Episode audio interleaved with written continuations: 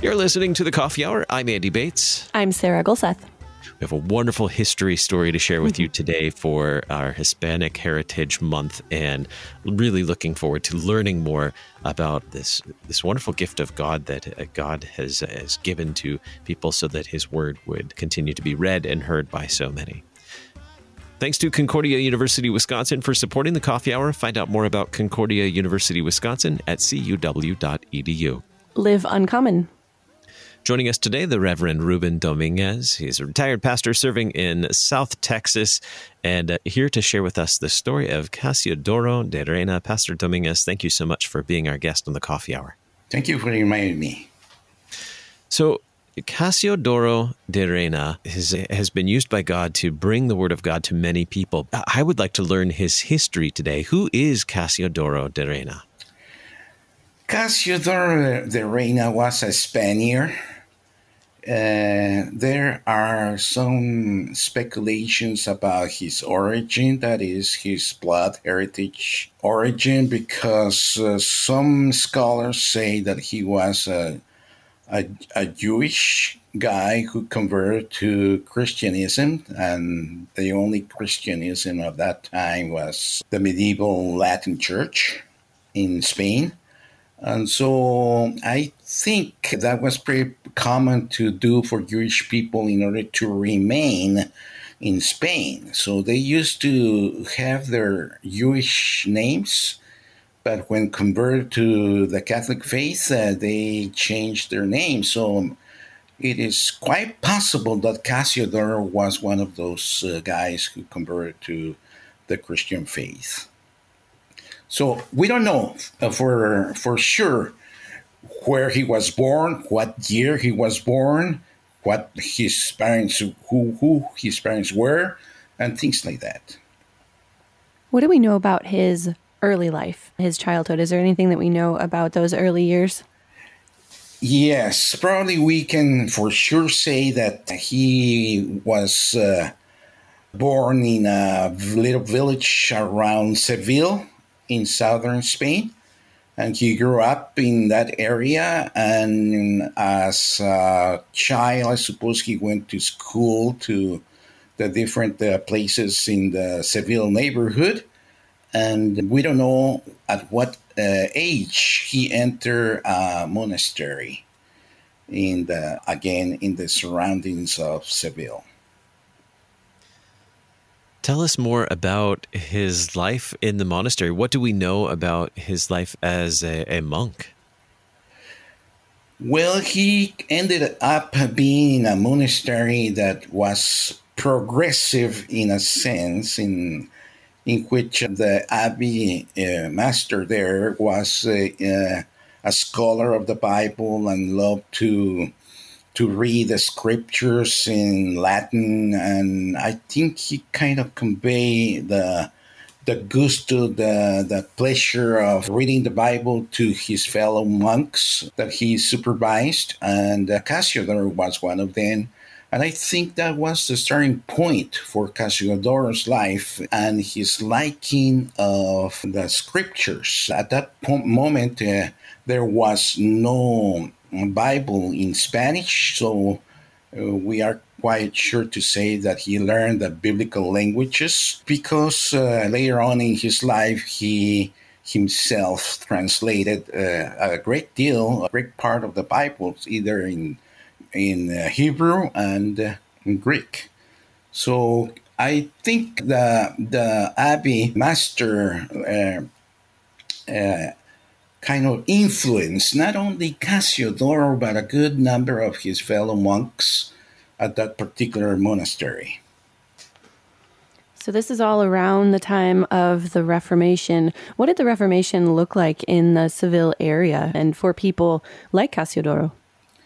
Yes, actually, I like to say that Casiodoro and his fellow monks uh, were in kind of the second wave of the Reformation coming into Spain. The first uh, uh, wave of the Reformation, of course, was with Luther and his fellows, and they, of course, uh, were rejected. And I'm talking about the first wave in the first half of the 16th century in Spain. Now, Casiodoro belongs to the second wave, which is the second part of that century. So, what was the I guess what was significant about the Reformation, especially the second wave of the Reformation coming to Spain and particularly Seville? Yes, what is uh, important to underline is the fact that this second wave not necessarily was Luther, Luther influence in it, but it was Calvin's. So the Reformation, the second wave, as I say, came with a heavy Calvinistic accent. And this is what we learn about happening in the Seville area. The Calvinist Reformation were, uh, was uh, taking place and in certain circles. One of them was the monastery that we mentioned previously. But there are all others uh, in the Seville, especially those who belong to a kind of a good standing economic wise uh, life lifestyle in the Seville. In other words, the Reformation in the Seville area was among uh, people who were educated, who were mm, uh, what can we say, not wealthy but well well off enough to to support themselves. Mm-hmm. What were some of the, the points of his life at this point as being part of the Reformation, dealing with Spanish Inquisition? Were there some things that were happening in his life at this point that were a little controversial? Oh, certainly. Uh, the Reformation ideas had to come in a kind of a hidden way because uh, the Inquisition had already started to work. Now, the Inquisition, the Spanish Inquisition, Inquisition as we know, was one of the most zealous inquisition that were established in most of the uh, European countries. And this this obeyed to the fact that Spanish uh, the Spain country has been invaded by Muslims and Jewish for century centuries, so they kind of resented any foreign religion or ideas or even the Reformation. That's we can kind of uh, uh, encompass the Reformation movement coming into Spain in the 16th century as about time to happen. Hmm. So mm, the people that embrace the Reformation ideas, they knew quite well what they were exposed to. So they kind of went on under the surveillance, and they tried to escape as much as possible. The Inquisition and other other governmental agencies, so including the church, of course. Mm-hmm. Mm-hmm. So he was a, a, student of the word in Spain, and, and as you pointed out, in you know this particular part of the Reformation, probably more Reformed Calvinist where did this go from here? He was a student of the word. When when did he begin translating the Bible, and what was significant? Was there anything significant that, that specifically led to his translation of the Bible? Yes, my particular opinion on that question is that Casiodoro and some other of his fellow monks started to translate the the Bible into Spanish uh, at at the same monastery they were they were at, at the time of. Uh, they embraced the Reformation. In other words, what they were impacted strongly was by the Word of God. And they happened to know that Calvin had already translated in the Bible into French. And of course, other reformers of the time had already mm, taken to their responsibility as an assignment uh, to translate the Bible following the example of Luther, of course. And I think this idea or this influence of having the Bible in the vernacular languages is the one that play an important role in Casiodoro and his fellow monk, monks to translate the, the, the Bible into Spanish. Now, let me say that uh, there were parts of the Bible in Spanish or already translated to Spanish, but the entire Bible, Old Testament books as well as New Testament books, were not around in the Spanish language. Mm-hmm. What was the reception of this translated Bible? Was it was it a, a good reception, or, or was it still uh, a bit of a, a controversial thing in the culture in Spain? Well, we're kind of going, we're jumping here in, in time. Let's uh, a little bit go behind.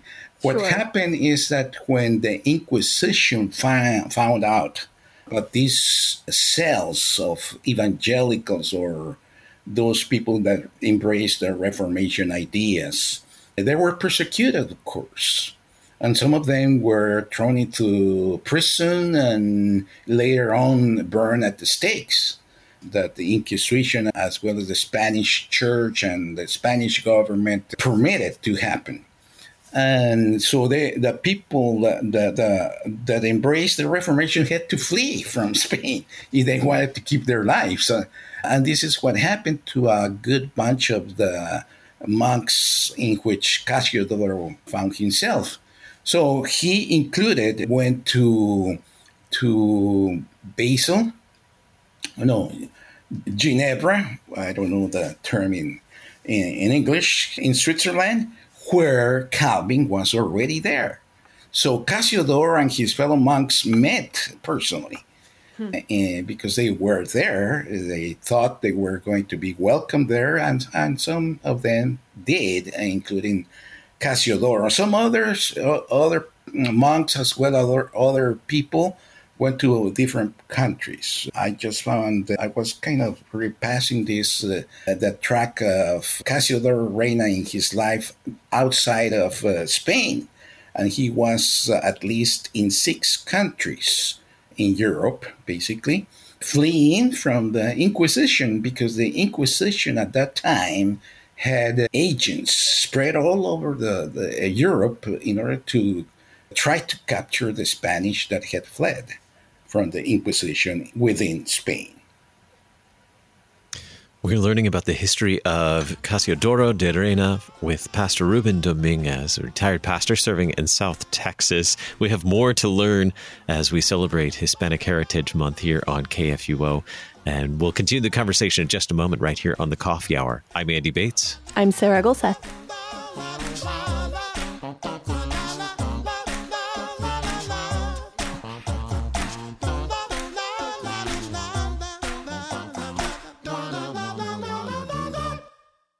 You're a miracle. You know that, right?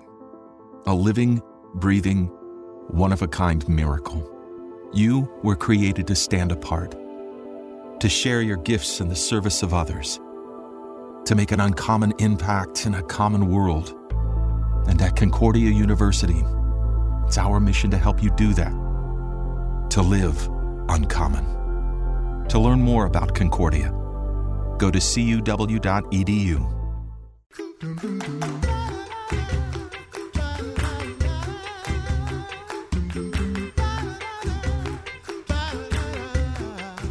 back to the Coffee Hour. I'm Andy Bates. I'm Sarah Gulseth. We're celebrating Hispanic Heritage Month, and today we're learning the story of Casiodoro de Reina with Pastor Ruben Dominguez. He's a pastor serving in South Texas, retired pastor. So he's serving, but mm-hmm. you know, pastors uh, who retire still end up serving quite a bit.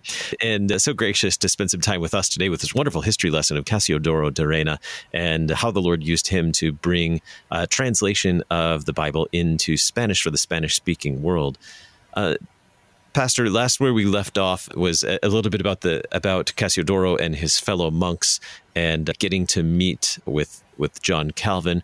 Where does this take us then? How did how does Casiodoro's translation of the Bible make a difference then in history? I mean, this translation into Spanish. Were there other translations happening around that time, or was was he really one of the first? He was one of the first in the Old Testament books because the New mm-hmm. Testament had already been translated completely by one of his fellow monks, Francisco de Encinas. This Francisco de Encinas ended up in Wittenberg Germany, and he even housed himself in at Melanchthon's home. Melanchthon uh, appreciated him, and one time in one of his uh, letters, as well as Luther's letters, refers to Encinas as our Spaniard. that is, they really like him, and they he and Encinas started to translate the New Testament books, influenced by Melanchthon himself. So at the time he ended his translations, he went to Spain with a translation and there to present it as a gift to Emperor Charles V, who, who was the king of Spain as Charles I.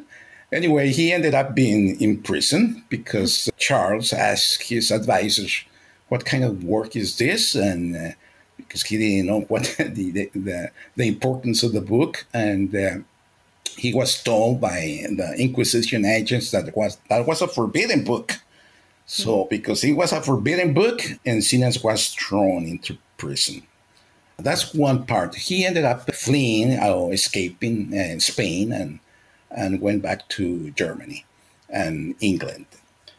But that's one thing. There were other translators of the New Testament books, particular Paris by the last name Peres, who was uh, one of the collaborators for Reina in the translation of the Bible.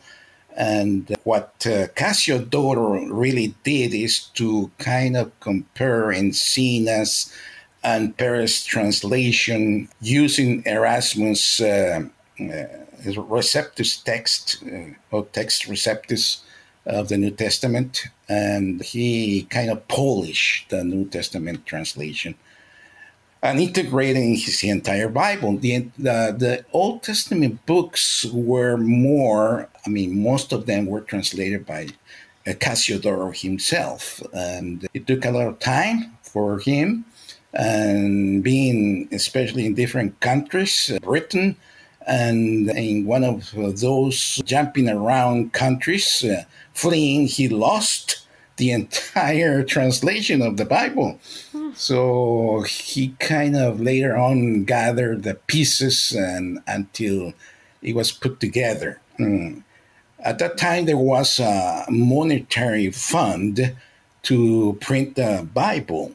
So once uh, Casiodoro ended up uh, translating and revising the translations of the New Testament, he went to Basel, Switzerland, where he had found a printer.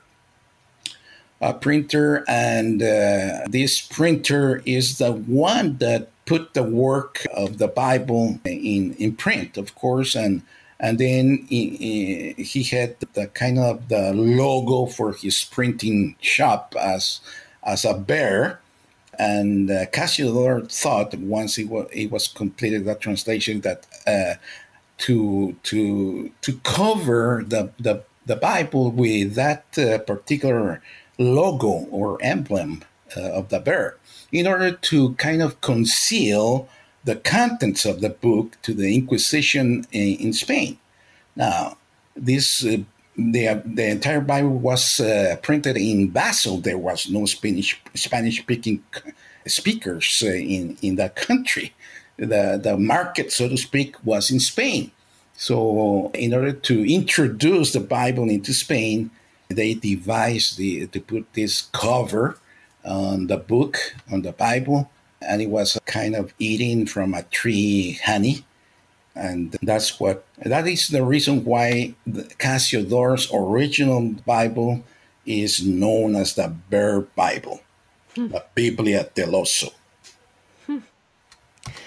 How how dangerous was it for him to be doing this, especially traveling between countries and, and, keeping track of? I mean, this wasn't obviously in days when you could just type this on your computer and bring your laptop with you. I mean, this would have been a, a major project for him to be carrying between all these countries and in exile. How dangerous was it for him to be doing this at this time? Well, uh, needless to say, it was very hard for him to complete the, the translation of the entire Bible and the revision of it. Uh, it was just an enormous work.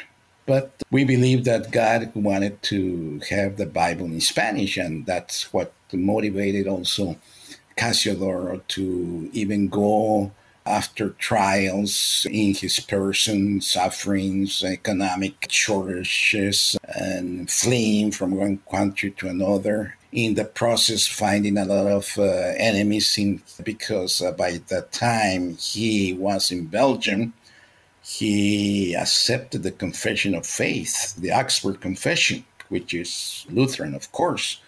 In the middle of the Calvinist realm, in his, he started to move himself uh, out of. So the the Calvinist friends that he had turned his back on him, and that added to his sufferings. So it was not an easy task. Mm-hmm. I, I already mentioned that he lost the translation in the in, in this process of moving from one country uh, to another, mm-hmm. and he kind of restarted or tried to gather the pieces that he had le- left here and there. What does the work of Casiodoro de Reina mean for us today? How has it impacted us? Um, well, the Spanish speaking world owns Casiodoro, the, the translation of the Bible, to the point that in the within the evangelical, I'm talking here in the broad spectrum of evangelical term, uh, they they have accepted and used Casiodoro de Reina, along with a revised, revised version that one of his fellow monks did later on in the year 1602, Cipriano de Valera. And the, the Bible was printed and completed in the year 1569. So later, decades later, this Cipriano de Valera revised slightly Casiodoro trans, translation and, and revision so, this Bible in the Spanish speaking world, known as the version of Reina Valera, is the most read in the evangelical world, Spanish speaking evangelical world. So, the influence is still there. I particularly like his, his version of the, the 1960 uh, year, which the Bible societies uh, put out. Mm-hmm. What other translations did he end up doing other than the Bible? I understand that this wasn't his only uh, work of translation. Well, there is uh, a speculation about his own books, writing his own uh, books, in, in particularly one under the name Reginaldus Montanus, which is uh, kind of the Latin name for Casiodoro, uh, in which he he tells the experiences and the sufferings he he went through under the Inquisition, and it is hard on the Inquisition that particular book I'm mentioning, but it, it, it was true. It was the the vivid experience of one person who had suffered the Inquisition um, works on people. So, Final. yes, he also was, when he converted or was accepted into the Lutheran ministerium, he wrote a confession, a confession of faith of the uh, evangelical group that he had pastored in Ambers, uh, now Belgium and with when the Spanish conquered uh, or retook from the um, people from the ne- Netherlands or the Low Countries, I should say, who had already initiated their own war or reformation. So the Spanish went back to to reclaim their land, and and Ambers, the people, the, including Casiodoro, had to flee to Germany. And in Germany, he established himself as well as the refugees that he had uh, convinced to go to with him to to Frankfurt. And in that place, they uh, they founded, they created a congregation for refugees, and they name Casiodoro as their pastor.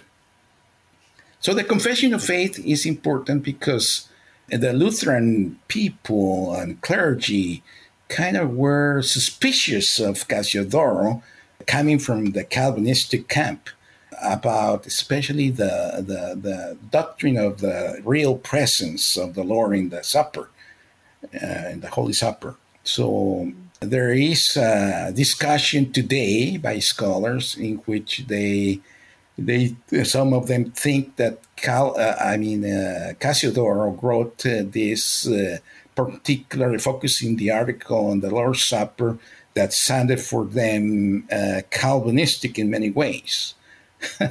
but then uh, you go to the to the Calvinistic camp and they say no, it sounds too Lutheran. so Casiodoro found himself in, a, in kind of the in between friendly fire from both camps, Lutheran and Calvinist as well. Pastor Dominguez, thank you so much for sharing with us this great history of Casiodoro de Reina and for your time today. Yeah, of course. I'm glad. And I just want to end uh, up this conversation by saying that the importance of the the Word of God how this word of God has captivated men through and women through our history. That Casiodoro is just an example. He he suffered a lot because of the word of God. Kind of Luther also went the same way he, he started to the, the Reformation of the church. Thank you for the invitation. Pastor Ruben Dominguez, uh, retired pastor in South Texas. Thanks so much for being our guest on the Coffee Hour.